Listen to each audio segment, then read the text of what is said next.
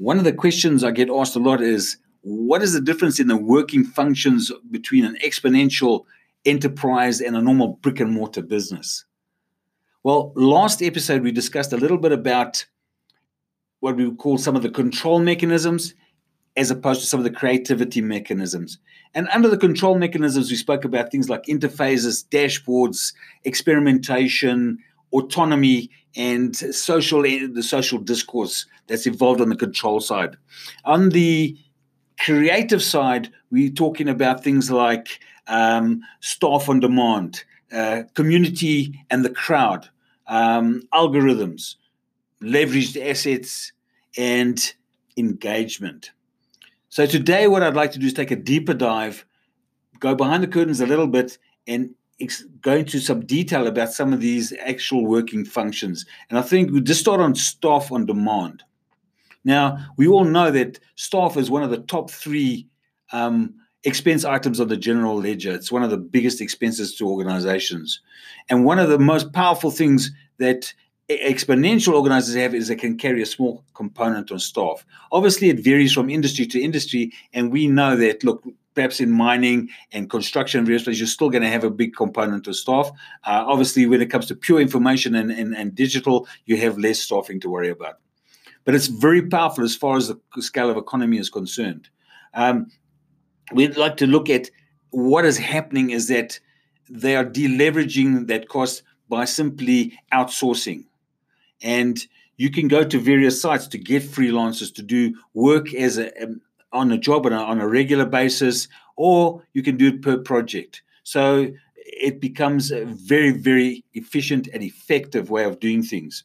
You can go to Odesk, Freelance, Elance, um, TaskRabbit, Turk. There are many platforms now where you can get put out a, a, a job and get people to tender for that job and get it at a great value. And obviously, you don't have that continuous overhead as opposed to the ups and downs of your sales cycle.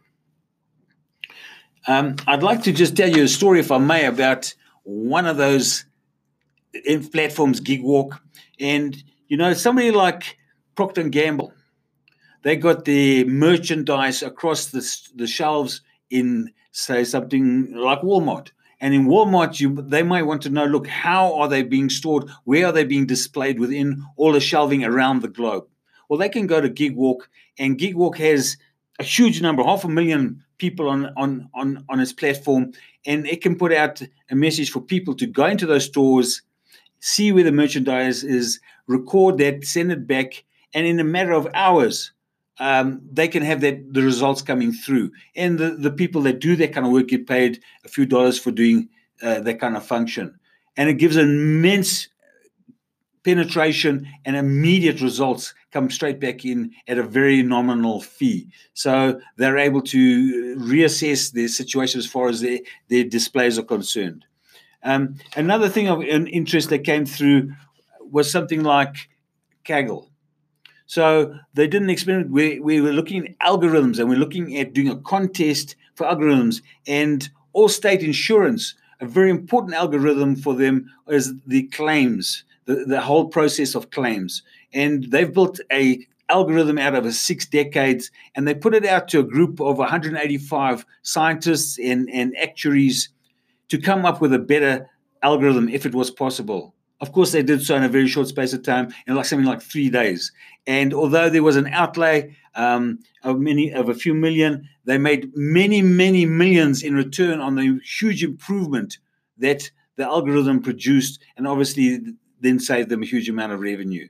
The power of these contests, the power of outsourcing, the power of gamification, uh, and the getting jobs done online can't be underestimated. And this is an interim step we know before the advent of the AI in, in, its, in its full potential. Um, so, in the meantime, it's very important to go to the crowd and, and go to the community. Uh, another one is ABBA. So, boards of directors, a lot of times CEOs are very busy and they shouldn't have to be functioning in a manner where they have to manage the boards. And these boards of directors, you know, we're not sure how much work they're doing for the company, if they're doing anything to what their value is. And it's very difficult in many cases of then getting rid of some of those board members. Well, ABBA has a ABA has a platform that does the metrics for for board directors. It wants to know how many calls they've made, how much traction or, or how much meaningful engagement they've got for the organization, have they brought on new business, and what are what other functions are they doing in order to contribute to the company. And it does it in a metric form, which makes it easier to justify various actions thereafter.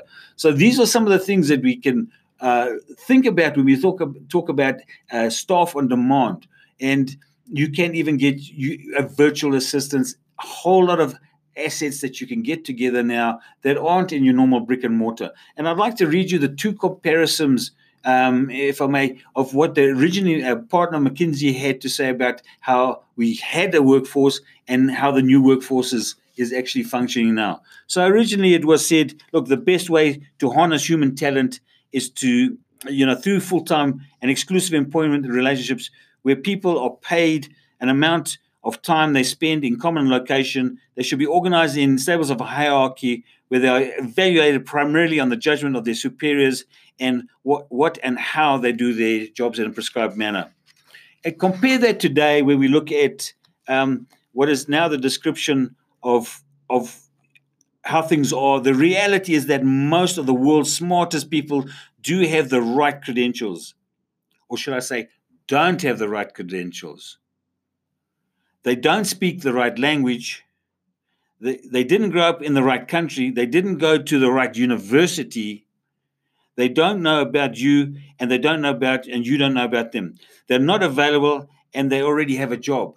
These are some of the best people, the most bright people that could be utilized in your job allocation. And that's where they can get reached, and you can reach them through technical platforms. Uh, it, you know, they did experimentation on, on the folding of proteins and amino acids, how they fold proteins. And many scientists looked at that. And they try to work out algorithms and ways of one of the miracles of nature of how different proteins are formed. And they did it as a game, gamification and I believe it was a secretary or PA, somebody in that category of work in, in I think it was Liverpool or Manchester, and it was a lady, and she was better than at anybody else on the gamification folding proteins. She wasn't qualified at all to do that job. And when they asked her how she did it, she said it's sort of like her crochet or knitting. That's how she does things, and that's how she put protein folding back together. So some of these things are very interesting. I know they have gone further with that now, right? With the AI, but it was very interesting to see how these things play out. And that certain people that you have qualified may not be at all the best person for the job. And you now have the ability to reach out to staff on demand and find some of the top people in the world for that particular uh, job.